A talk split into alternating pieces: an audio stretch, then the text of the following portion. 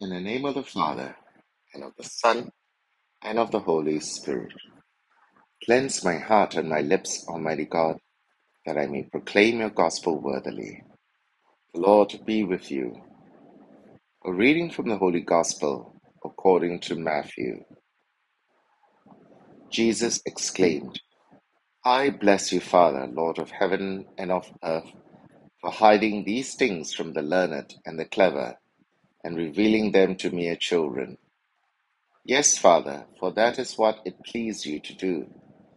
Everything has been entrusted to me by my Father, and no one knows the Son except the Father, just as no one knows the Father except the Son, and those to whom the Son chooses to reveal him.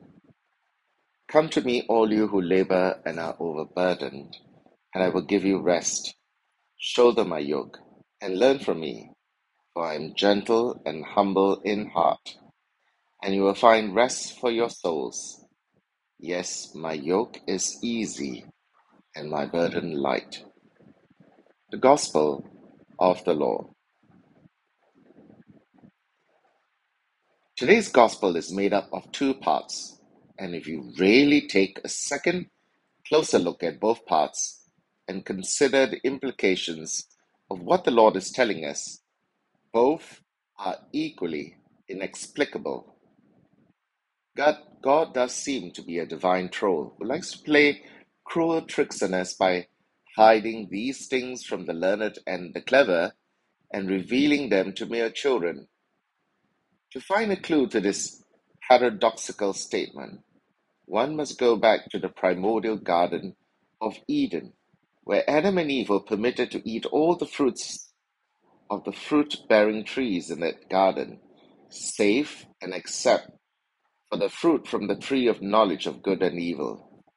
Despite this warning, our first parents disobeyed the clear and unambiguous instructions of God and consumed the forbidden fruit.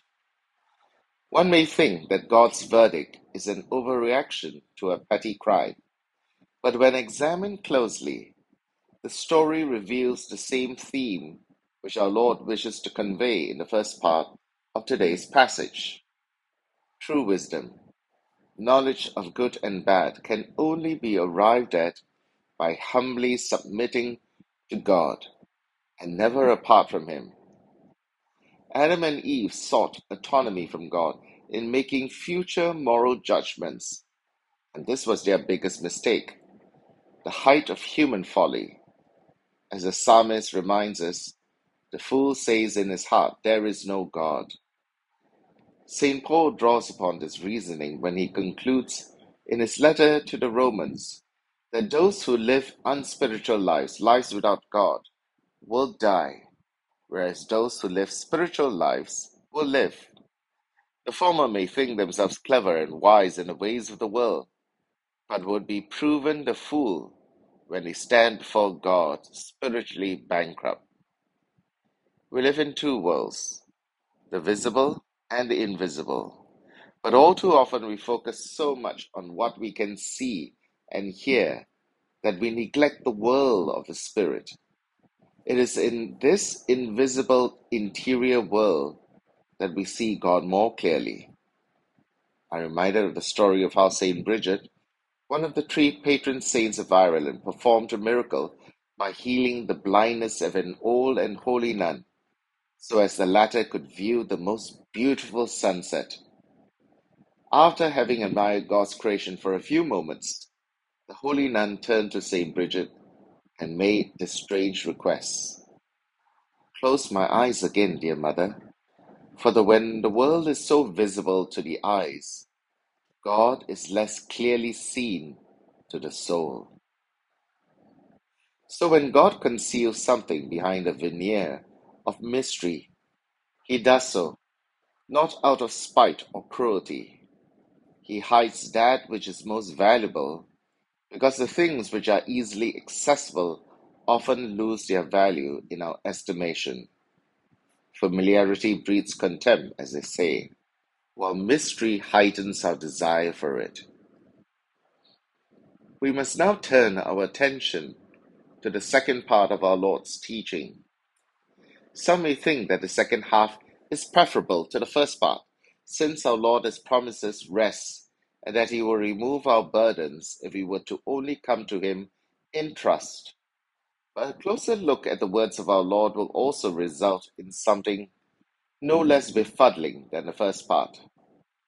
Don't you think it's a bit strange that the Lord's idea of getting us to rest in Him involves putting on a yoke? A yoke was not created for rest, it was created for work. It literally has nothing to do with the rest with rest at all.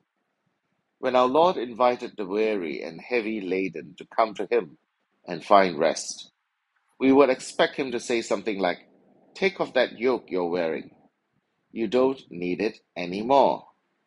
But Jesus' solution for yoke weariness was not to cast off the yoke entirely, it was to yoke ourselves to Him, to walk in step with Him, to work in sync with Him. What is the yoke of Christ? The yoke came to be understood by the Jews as a metaphor for the law. The Jews use the yoke of Moses, the yoke, the Mosaic law, to pull their life and everything in it along. It left them, however, tired, worn out, burnt out on the religion which laid on more burdens than lifts them. The yoke of grace, on the other hand, which our Lord offered, was contrary to the yoke of the law. It was a move from depending on one's own efforts and ability to depending on God's grace and power. This is a different kind of yoke, one perfectly fitted to support and aid us in fulfilling His purpose for our lives. That doesn't mean being yoked to Christ. It will always be comfortable, but it's not supposed to crush us either. You see that when we are yoked to Christ, He carries most of the weight. He makes Himself become a beast of burden, a donkey like what we heard in the first reading, to bear us and lead us to victory and rest. Today, most of us don't suffer under the yoke of the law like Jesus' listeners did, but we have other yokes.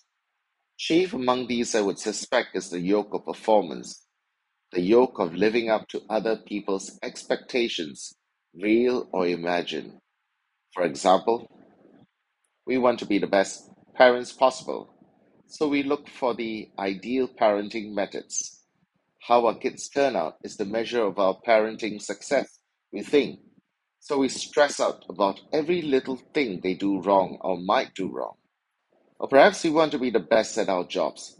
So we take on more and more responsibilities because we are afraid that saying no means we might fall behind, lose some of our perks, or be overlooked for the next raise or promotion. Eventually, the overwhelming demands on our limited time and energies render us incapable of hearing the voice of God because we don't even have time to stop and listen.